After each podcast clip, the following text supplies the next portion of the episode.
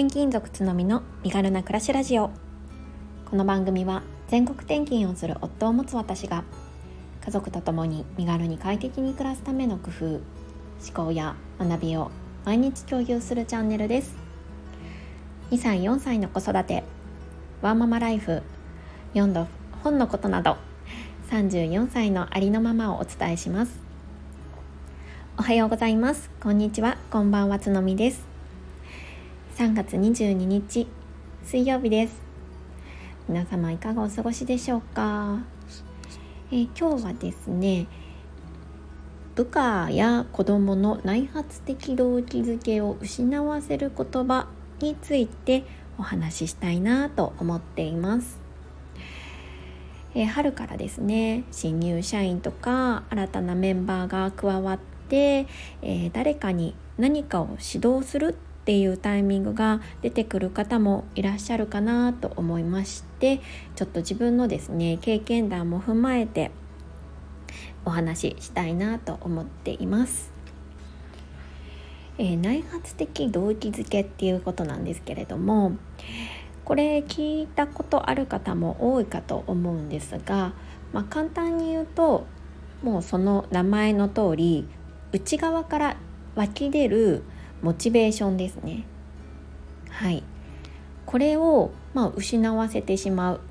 ないしないしはうんとちょっと減退させてしまうような、まあ、言葉っていうのがあると思うんですよね。まあ、いろいろ思い浮かぶ方も多いと思うんですけれども、えー、私が今回ですねお伝えしたいところっていうのが「えー、何々して」とか何々しなさいのような、まあ、命令口調になります。まあそんなこと部下に言わないよとか、まあ、あんまり私部下っていう言葉好きじゃないんですけれども、まあね、メンバー自分の、えーと、一緒に働いている方とかそんな風には言わないよって、まあ、思われる、ね、方もいらっしゃるかもしれないんですけれども。まあ、知らず知らずのうちにね、まあ、こういう「何々しなさい」とは言わなくてもまあそれっぽいことを、まあ、匂わせるじゃないですけれどもまあうんとそういうことを醸すようなですね 発言っていうのは知らず知らずに、まあ、私も踏まえてですねしてしまうことっていうのは、まあ、日常生活送ってると、まあ、ゼロではないかなっていうふうに思うんですよね。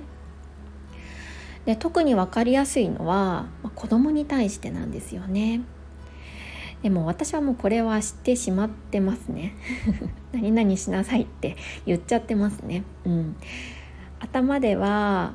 まあ良くないなって分かってはいるんですけれどももうついつい言ってしまいます。でまあ、今回は、まあ、次回も込めまして まこれが、まあ、なんで良くないかっていうところをですね、えー、お伝えしたいって思うんですよね。えー、まあもともと人間は、えーまあ、自分の意思で自分自身のことを決めたいっていう欲求を持っているそうなんですよね。まあ、これ自分自身振り返るともちろんそうだと思います。何かに誰かにこう制限をかけられて、えー、行動するよりも自分で選択してやりたいっていう気持ちは、まあ、誰しも持ってるのかなって思うんですよね。まあ、そこの、うんと要求の大きい少ないの差はあるものの、まあ、少なからず私たち人間は持っている欲求の一つかと思います。で当たり前のことを言うんですけれども何々しなさいっていうことを言うことはそれをしないっていう選択肢を与えないっていうこととイコールなんですよね。つまりそのそれをしないっていうことはまあ、許されない、まあ、制限をしているっていうことになるので、まあ、こういうことを言われるとある程度のストレスがかかるっていうのは、まあ、想像しやすいことかなっていうふうに思います。で私たちはですねこういうふうに何々してとか何々しましょうっていうことを言われると知らず知らずのうちに、えー、心理的リアクタンスっていうものが働くそうです。でこの心理的リアクタンスっていうのは心理学用語の一つらしいんですけれども、えー、どういうことかを説明しますね。私たちはま何かに、まあ、自分の行動を脅かされたりとか、まあ、自由を奪われたなって感じる時にそれを回復しよう、まあ、それにまあ逆らおうとするような、えー、動機が強く、うん、感じるそうなんですよね。この動機づけられた状態っていうことを心理的リアクションタンスというふうに呼ぶようです。ね、よくあの分かりやすい例ですと、まあ、お母さんからねあの勉強しなさいとかって言われると、まあ、したくないとかっていうのはすごいあの分かりやすくあのこう一度は感じたことがあることなんじゃないでしょうか。まあね、この小さな反発心っていうのが、まあ、どんどん増大していくと、まあ、いわゆる内発的動機づけ冒頭に言ったその内発的動機づけが損なわれてしまうきっかけにもなるっていうことなんですよね。なんかまあちょっと違うかもしれないんですけれども例えば自分自身が A っていう仕事をやろうと思っててで例えばまあ10時過ぎにこの仕事をやろうって思ってたことを先回りして、えー、とこれやりなさいとかって言われたりするとなんかちょっとやる気を削いでしまうっていうかもうやろうと思ってたのに とかっていう気持ちが起こったりしませんか？まあ、これはちょっとその今お話しした、うんと、心理的リアクタンスとはまたちょっと別のものだったりはすると思うんですけれども、まあ、やっぱりですね行動をま制限されたりとか、まあ、指示されたりっていうのは、まあ、そんなにあの気持ちのいいものではないのかなっていうふうに思います。じゃあね、まあ、とはいえ、まあ、全くえー、仕事のこととかがあの分からない、えー、部下とかが入ってきたりとかしたら、まあ、どうやって、えー、まあ、そうですねその仕事であればゴールに達成するように向かわせてあげられるかっていうのを考えていきたいと思うんですけれども、まあ、これはシンプルに言うと、えー、仕事のやり方に関しては、まあ、いちいち口を挟まないっていうことがいいそうです。でゴールだけ、まあ、例えば目標とか、まあ、達成しなければいけない数字とかがあったらそれをとりあえず示してこの日あと期限とかねそういったところを示して、えー、後のやり方っていうのは基本的に口を挟まない。でできることといえば自分の成功事例とかを、えー、お伝えするっていうことはできるかもしれないですよね。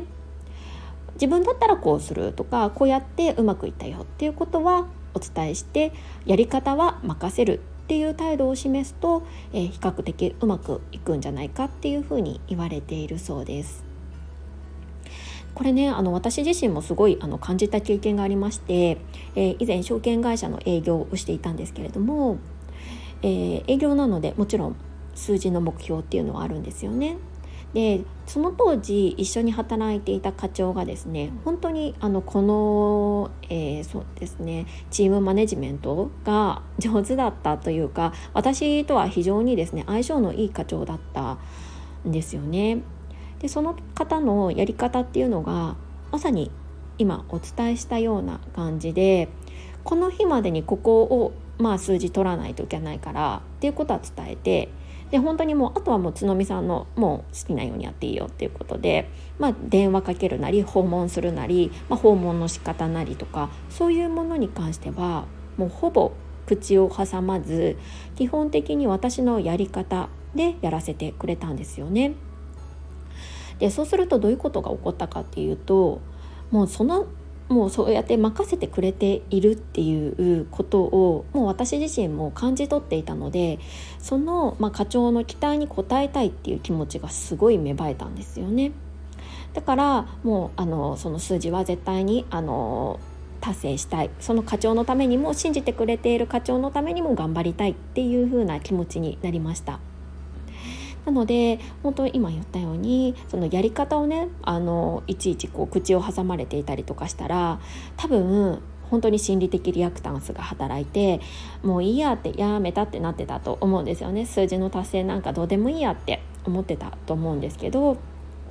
まあ、そこはですねあの本当にこの課長うまく あの私をマネジメントしてくださってあのできていたなっていうふうに振り返ると思います。でもねこれ難しいのがやっぱり子どもの場合だと思うんですよね。子子供はやっぱりあの大人と違って経験値や意志力が乏しいと思うのであのあとは任せたよっていうわけにはいかないことがもうほとんどだと思うんですよね。そういう時にはどうしようかっていうところなんですけれども、まあ、基本的にはですね何々しなさいっていうのではなくって、まあ、声かけの方式、まあ、よく言われてることだと思うんですけれども何々しようよっていう感じでもうあのレッツ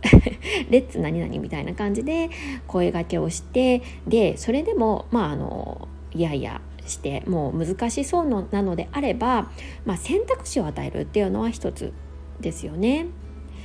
うんと、どっちをとっても、まあ、私たち親にとってはプラスに働くようなこと例えば、え、早く保育園に行く準備をしたいのであれば、え、歯を磨くのを先にするそれとも服を着替えるのを先にするどっち先にするみたいな感じですよね。で、まあ、どっちを選ばせても OK っていう風にして子供に選ばせてあげる。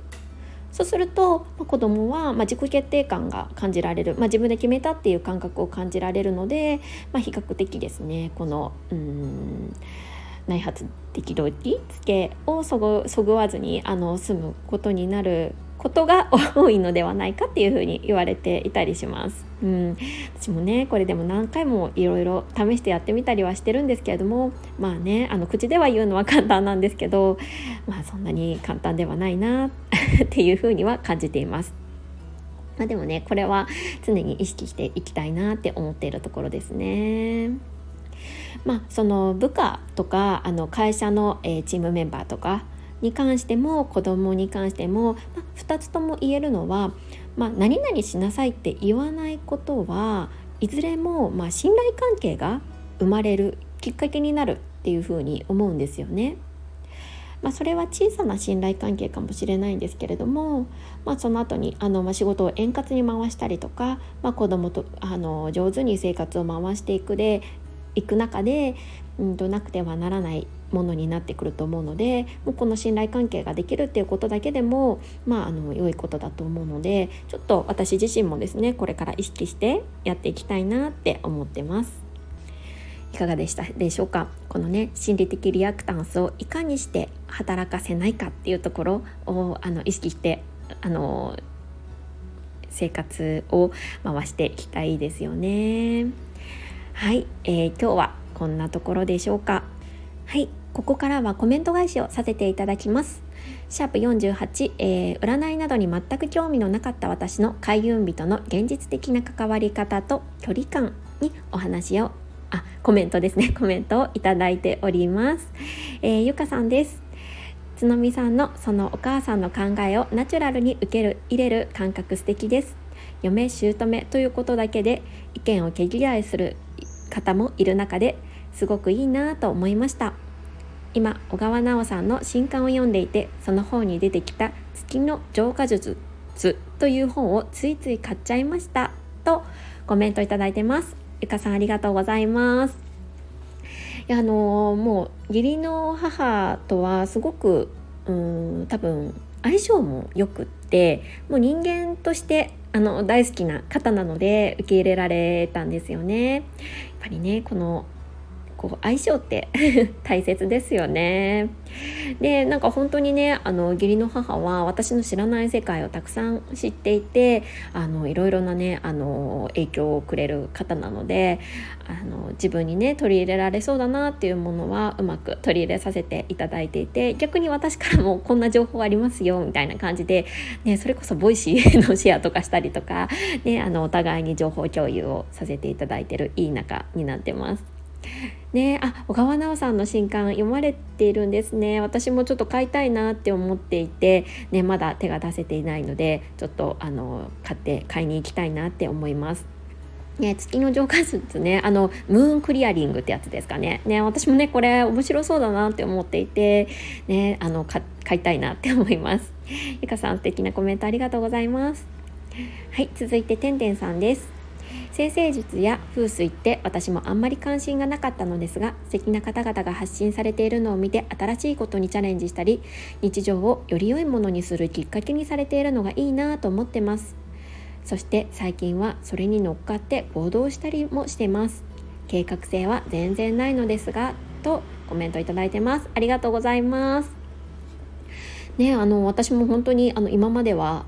ね、関心とか本当にこう雑誌とかでも占いページとかいつも飛ばすっていうような人間だったんですけれども、ね、なんか本当に素敵な方があの素敵に日常に取り入れられている姿を見ると、ね、あのやってみようかなっていう気持ちになりますよね。そうそしてなんかその占いとかそういうスピリチュアル系って何が嫌だったのかなってちょっと分解してみるとなんかなんとなくそうあの放送でも言ったんですけどどうこう街の姿勢であるっていうこととかあとねこの石を持ってれば幸せになれるとかなんか結構受け身な感じがすごいあのうんちょっと自分には合わないなっていうこうイメージがあったんですけどあとはそのスピリチュアルなんとなくこう強要されるんじゃないかみたいなそういうこう恐怖感もあったりしてなんとなくあの得意ではなかったんですが、ね、あのそういうイメージが全くあのこう素敵な方の発信によって払拭されていったので本当に良かったなって思っています。ね、生活にねうまく取り入れられるとまたねあの新たな発見がありそうで楽しそうですよね。てんてんさんいつもありがとうございます。はい、えー、本日は以上になります。ここまで聞いてくださった皆さんいつも本当にありがとうございます。素敵な一日をお過ごしください。それではまた明日。